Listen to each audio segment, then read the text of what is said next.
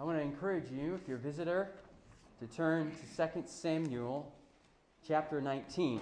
You'll find it in the blue Bible in the pew in front of you. Those of you who have been here, you probably have already turned there. We've been traveling through 2 Samuel together. Last week, we left David and the people of God on the banks of the Jordan River. And they were preparing to make their way out of the wilderness, back across the Jordan, down the road from Jericho, all the way to Jerusalem, the way back home. This morning, what we're going to realize is as David is encountering repentant sinners, these people who realize what they've done in betraying their king, and they come down into the water and they meet David there and they plead with him for forgiveness. While this beautiful scene is happening down in the water, an argument is beginning to take place up on the bank. And it's not just an argument between two different people, it's an argument between two different peoples Israel and Judah. It's a national argument. Half the people over here, half the people over here, pointing fingers, lobbing insults, hurling accusations, posting all kinds of nasty things about each other on Facebook and Twitter. Just imagine our current situation that's happening and has been happening for the past couple of months here. Uh, you've got Democrats over here, you've got Republicans over here. And the situation that's happening currently in our nation that's what's taking place this morning in 2 Samuel chapter 19. Because an election is basically just a national argument, right? That's what's going on this morning in our story. David trying to make his way back to the seat of power, his throne. A fraction of the people are following him, but the majority, well, we'll see what they end up doing. We saw how Satan's first attempt to destroy the kingdom of God was thwarted. He raised up Absalom. That young man, the son of David, the traitor, has been cut off. But when that fails, Satan's second attempt to destroy the kingdom is not to attack the king, but to attack the people. Can he divide the nation? And just as King David's forgiveness seems to be bringing reconciliation and healing and forgiveness to a broken kingdom, all of a sudden, something happens. This relationship between the king and his people is supposed to be like a husband and his wife, the king and his bride. And the people of Israel committed adultery with Absalom, walking out on King David. And here's King David willing to forgive. And instead, what happens in this moment of forgiveness? The people serve him a certificate of divorce. And that's what we have unfolding this morning. We're going to look at the argument that erupts. We're going to see, secondly, the catalyst, the spark. And then, thirdly, we're going to see the divorce that takes place between the king and his people. So, if you found 2 Samuel 19, we're going to stand together and begin reading in verse 40.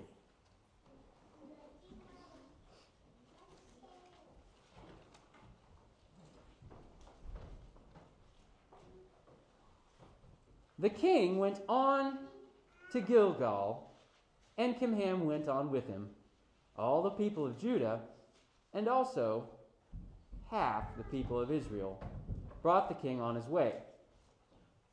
Then all the men of Israel came to the king and said to the king, Why have our brothers, the men of Judah, stolen you away and brought the king and his household over the Jordan and all David's men with him? All the men of Judah answered the men of Israel, Because the king is our close relative. Why then are you angry over this matter? Have we eaten at all at the king's expense, or has he given us any gift? And the men of Israel answered the men of Judah, We have ten shares in the king, and in David also we have more than you. Why then do you despise us? Were we not the first to speak in bringing back our king?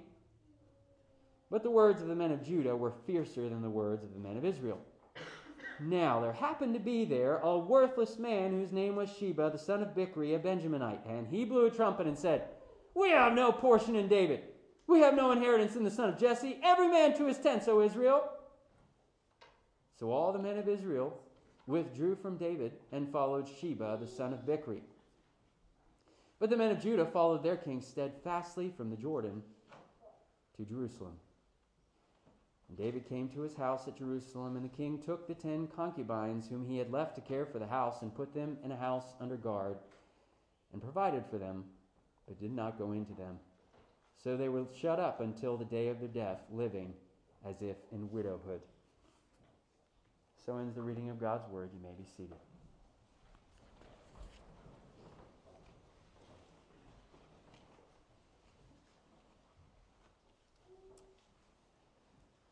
So David and his household and all of his men, they make their way up out of the Jordan River. And what appeared to be a renewal of the kingdom, we see is spoiled by some rumblings. There's trouble brewing in verse 40. We're told all of the people of Judah were there, and also half of the people of Israel to bring the king on his way. Only half of Israel. We, we can already get a sense something is not quite right. All Judah's there, but oh, only half of Israel to begin with. If you are having trouble visualizing what's going on here, just imagine that Judah are Democrats and, and Israel are Republicans, okay? And so we've got these Israelites, they're all from the same nation, but we have some of them who are on one team together, and they call themselves Israel. Okay? Ten tribes. And then we have over here the tribe of Judah, which is one faction, another faction. And now we have these two factions, these two parties that are not in agreement with one another. They're all Israelites, but they're beginning to split. And eventually, if you know the history of Israel, Judah would remain faithful to the king and would become the southern kingdom of Judah. But these 10 tribes that are already beginning to break off, they would go off and form their own kingdom, the kingdom of Israel. So I don't know if you've read the Old Testament, but that's what's going on here. We're already beginning to see this fissure, this crack coming in the kingdom. 10 tribes beginning to separate from the tribe of Judah. So all Judah is with David, but only half of Israel even starts the journey. Israel seems to only be half hearted in its excitement about the king returning. It's inevitable. people splitting into factions. We have Democrat, Republican, we have Judah, Israel. When the people begin to split like this, inevitably an argument is about to ensue. So let's first look at the argument. It begins in verse 41. Then all the men of Israel came to the king and said to the king, Why have our brothers, the men of Judah, stolen you away? These are familiar tactics. If you who here has ever argued before? No hands. May the record show no hands are raised. These are familiar tactics. The first way you start an argument is by putting the person on their back foot and you shift the blame onto them. Do you notice that? Why have our brothers, the men of Judah, they're the ones that have offended here? The argument begins with blame shifting. They did something wrong, not me. And you can see the finger wagging almost through the text. Those brothers over there, they're doing something wrong. And it's certainly not me. Shame on them. They did this, and not me. The people of Israel conveniently forget about how all of them were on board with bringing Absalom in and running David out of town. But now, when it comes to keeping a record of offenses, oh, no, no, no, no. We have done nothing wrong. The blame belongs to them. They forget that they were a part of the army that hotly pursued David into the wilderness, trying to kill him. They forget how all of them watched as Absalom violated David's ten concubines in broad daylight, and none of them said a single thing. Oh, no, no, no, no. They don't remember or bear any of that blame. Judah is to blame. He started it, not me. They're the problem. It's also clear from the beginning this argument is not going to be conducted in good faith because the Israelites use exaggerated language. Why have our brothers, the men of Israel, stolen you away? We were going to do this whole big parade thing for you, David. And then, of course, our brothers from Judah, who always have to get the glory for everything, they're the ones who want to be in the front of the parade. It always has to be about them. They've stolen you away. It's exaggeration. Anyone here ever done this before? We exaggerate not because we're trying to tell the truth, we exaggerate because we want to win the argument. Try this on for size. Will you never take out the trash? I always have to remind you. You've done this like a hundred times.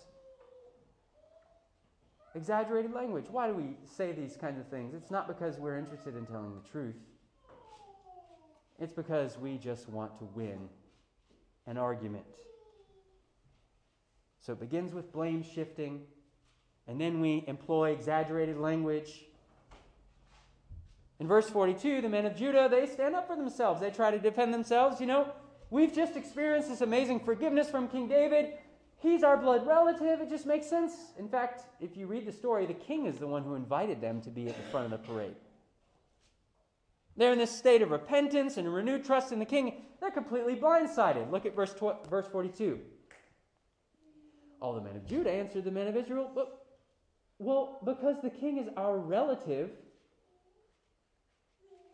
why then are you angry over this matter?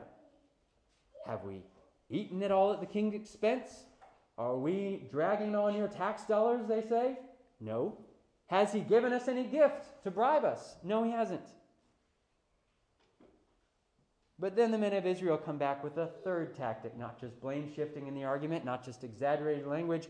They now employ hypocrisy. Hypocrisy is when you state the truth with wicked intentions.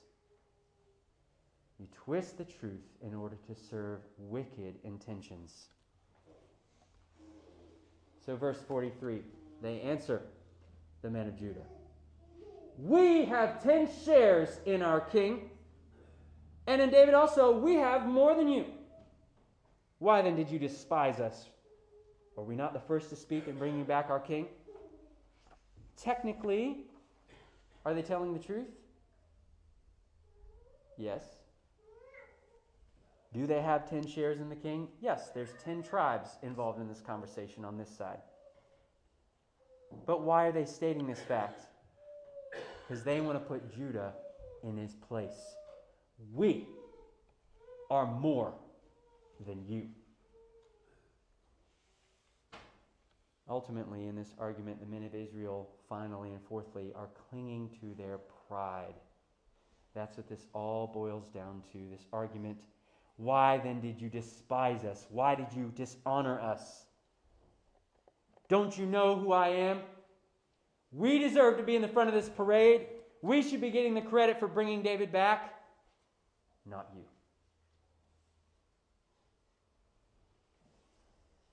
When an argument boils down to a matter of pride, Satan doesn't have to divide the people of God over anything important. It can be something as meaningless as who gets to walk in the front of the parade. When the argument is a matter of pride, he can divide churches over something as stupid as wearing a mask or not, or what style of music they prefer, or in an election season, which candidate they choose to vote for. Pride says, I feel slighted, and I don't like that. They didn't ask me. That's not how I would have done it, and that's not who I would vote for. When hearts are proud, it takes almost nothing to start an argument. The people of Israel are completely uncharitable in the way they're interpreting the actions of their brothers. And why? Because there's a heart problem here. They're assuming the worst of their brothers and sisters. Ultimately, the rebellion that took place in the previous chapters wasn't a rebellion that dealt with Absalom, it was a rebellion that dealt with the heart. Absalom is dead, and still the hearts of the people are in rebellion. Kill the rebel king, rebellious, proud hearts will easily find someone else to assume the throne.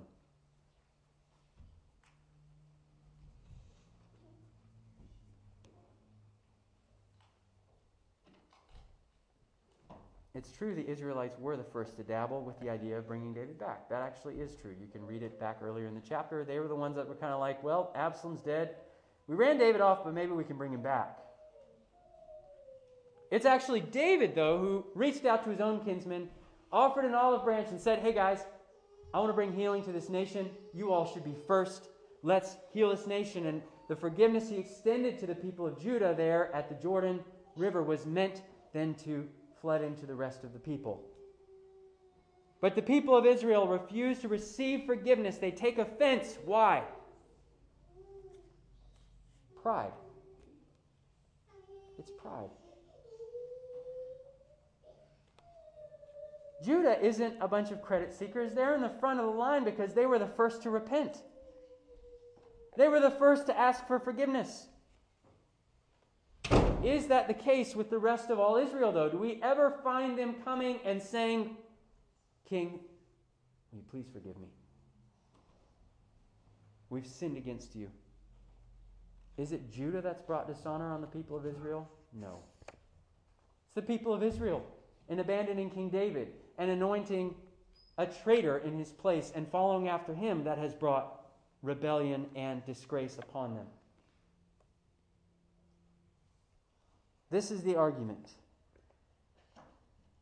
But an argument doesn't equal divorce. You've got to have a catalyst. You've got to have a spark that's going to ignite this explosion. And that's what happens next. The catalyst, the spark that sets things off, arrives in verse 1 of chapter 20.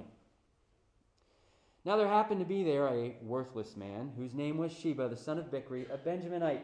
And he blew the trumpet and said, We have no portion in David we have no inheritance in the son of Jesse. Every man to his tents, O Israel. So all the men of Israel withdrew from David and followed Sheba, the son of Bichri. Sometimes all it takes to divide the people of God is a worthless man with a bullhorn. Or you might say a worthless man with a YouTube channel, a worthless woman with a podcast, or a worthless commentator with a television show, or a worthless politician with a microphone. When the heart is ready for divorce, when the heart is filled with pride and longs for disunity and is feeding on hatred and disdain and shame and guilt, when the relationship is characterized by thrusting guilt on one another rather than forgiveness, blame shifting, exaggerated language, uncharitable speech, gossip, slander, as the old song goes, it only takes a spark to get the fire going. That's all it takes to burn down the people of God. They are a powder keg. We just need somebody to strike the flint. The question for us today is not whether we are primed for division. We are all capable of what we see on this page. Every single sinner is capable of divorce in our church, in our marriage, in our friendships, our families, our businesses. Anywhere that you find people united with one another, we are all capable of bringing destruction and division. We can all burn it down, it just takes a spark. And here's the thing if it only takes a spark, the truth is it's only a spark. And those of us who have the Spirit of God do not have to be triggered, set off by a spark. We see a spark, and this is what we do. Gone. Dealt with. Moving on. Because, brothers and sisters, the, the truth is yes, we are able to sin, but by the power of God, we have been given the ability also not to sin, which is something that non believers cannot do. They hear the trumpet of some worthless man like Sheba and they can't help themselves. The temptation is too strong. The spark fans into flame the pride in their hearts, and the divorce, the separation, the disunity, the destruction is guaranteed. Not for the believer. Churches do not have to split. Christian marriages do not have to end in divorce. Christian friends don't have to become mortal enemies. We have something the people of Israel did not have in this chapter. We have the Spirit of God. We see in the book of Acts, time and again, the same kinds of sparks being thrown, trying to catalyze division among the people of God. All the tactics of Satan that worked in the Old Testament, but they aren't working anymore.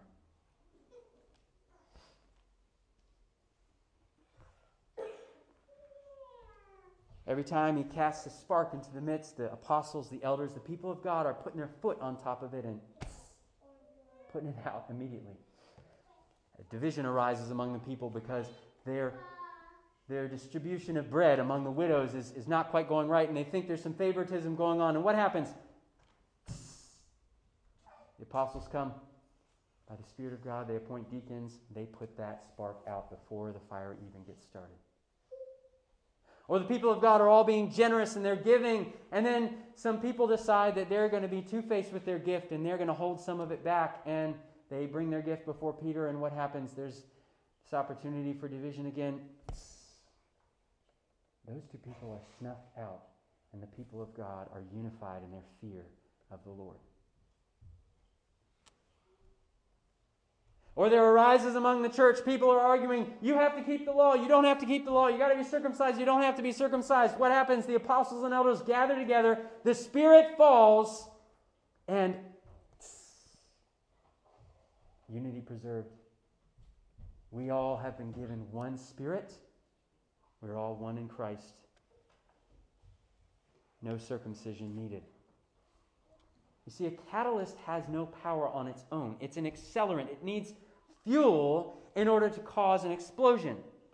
That event in your life, whatever it is, that issue that has arisen this week or may come next week, is not what's causing separation. Your heart is. Adultery doesn't happen in the moment of illicit interest, it happens in all the time leading up to that moment. If you and your wife are cultivating love, forgiveness, joy together in your home, that moment, that spark happens and it's out. It's not even a question. It should be the same way in the church of God. If we are cultivating joy and forgiveness and love and gentleness, that issue, that spark comes in and it's gone. There's no way that this church is going to be divided. And yet, how did the people of Israel respond when the trumpet was blown for them? They were already primed and ready for a divorce. So, thirdly, we see this morning the divorce where the people of God separate themselves from their king. Look at verse 20, uh, chapter 20, verse 1 again. We have this worthless man named Sheba, the son of Bichri, a Benjaminite, and he blows the trumpet and he says, We have no portion in David, we have no inheritance in the son of Jesse. Every man to his tents, O Israel. So all the men of Israel withdrew from David and followed Sheba, the son of Bichri. They served David with divorce papers. These are reverse wedding vows. We have no portion in David. We have no inheritance in the son of Jesse. He's not our king. We're not his people. Marriage over. In fact, the people of God, when this divorce becomes permanent in 1 Kings, will echo these exact same words to David's grandson when they say, We're out of here, we ain't coming back. Marriage over. We want a divorce. It gives new significance when we revisit the events of John 19 as Jesus, the son of Jesse, stands trial before the people of Israel, and Pilate gives them one last chance. You want me to crucify your king?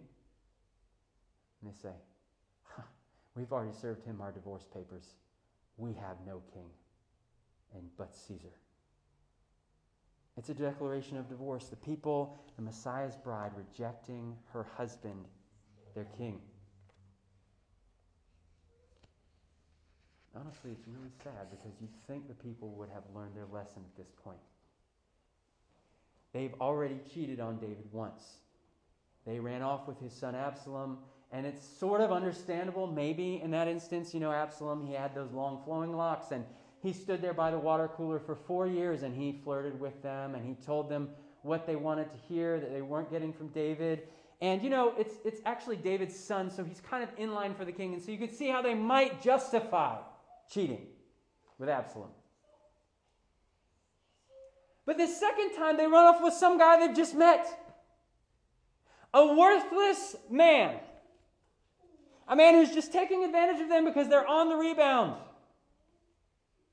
And they're vulnerable, and the wound is still raw, and the relationship hasn't yet been healed between David and Israel. And in that moment, they're fighting. He swoops in and he provides the spark, and the divorce is official. Have we so quickly forgotten what happened the last time the people of God ran off with another lover? We're reminded of it as the people make their way back, David and the few who remain with him, into Jerusalem He gets into his house and he finds destruction, walls graffitied, and inside, violation. Verse 3. And David came to his house at Jerusalem, and the king took the ten concubines who, whom he had left to care for the house and put them in a house under guard and provided for them, but did not go into them so they were shut up until the day of their death, living as if in widowhood. What David does here is sad. These ten women have been violated by Absalom, and he has to put them away. But what he's doing here is vindicating their innocence. He cannot go back into them, he cannot be with them anymore. Amos 2:5 says that would be profaning the Lord's name. And that's precisely why Absalom did this act. He, he's trying to commit the most heinous thing that he could think of against his father. David protects them, he shields them from their shame, he provides for them. And yet, the irony of this whole picture is that the people of Israel, they are willingly offering themselves, the ten tribes, just like these ten concubines, to be willingly violated by a worthless man. Willingly. Not by a valiant king, not by a worthy gentleman, not by a faithful and wise king. These ten tribes, just like these ten women David finds and cares for in his home, these ten tribes are willingly offering themselves to a worthless man. Argument, the catalyst, the divorce.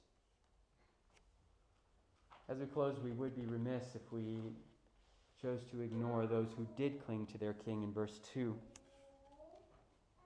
So all the men of Israel withdrew from David and followed Sheba the son of Bichri. But the men of Judah followed their king steadfastly from the Jordan to Jerusalem. We look on that noble band of repentant, forgiven sinners as they're following their king back to his home, clinging to the man who is their portion, their inheritance forever. And we're reminded of the psalmist in 70, Psalm 73 Whom have I in heaven but you? There is nothing on earth that I desire besides you. My flesh, my heart might, might fail, but God is the strength of my heart and my portion forever.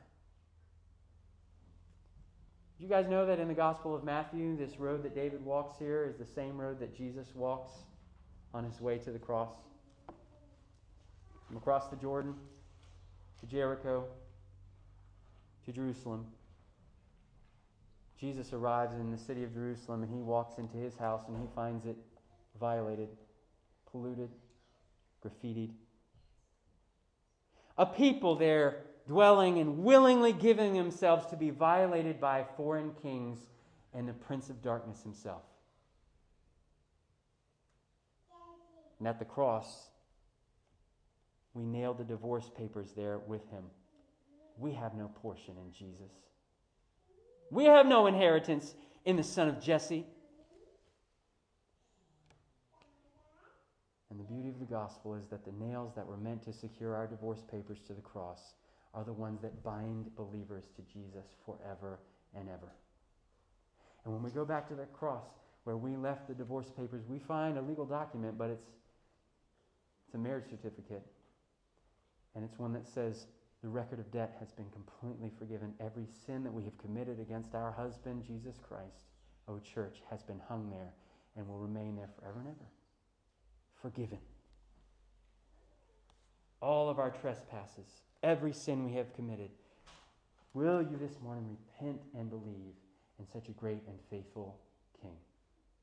Let's pray together. Lord Jesus, we pray that we would cling to you. We pray that by your Spirit you would extinguish any sparks that would bring disunity to your people, discord, destruction. Certainly, Lord Jesus, we pray anything that would draw us away from you, our King, from clinging to you and faithfully following you. It's in your name we trust and pray. Amen.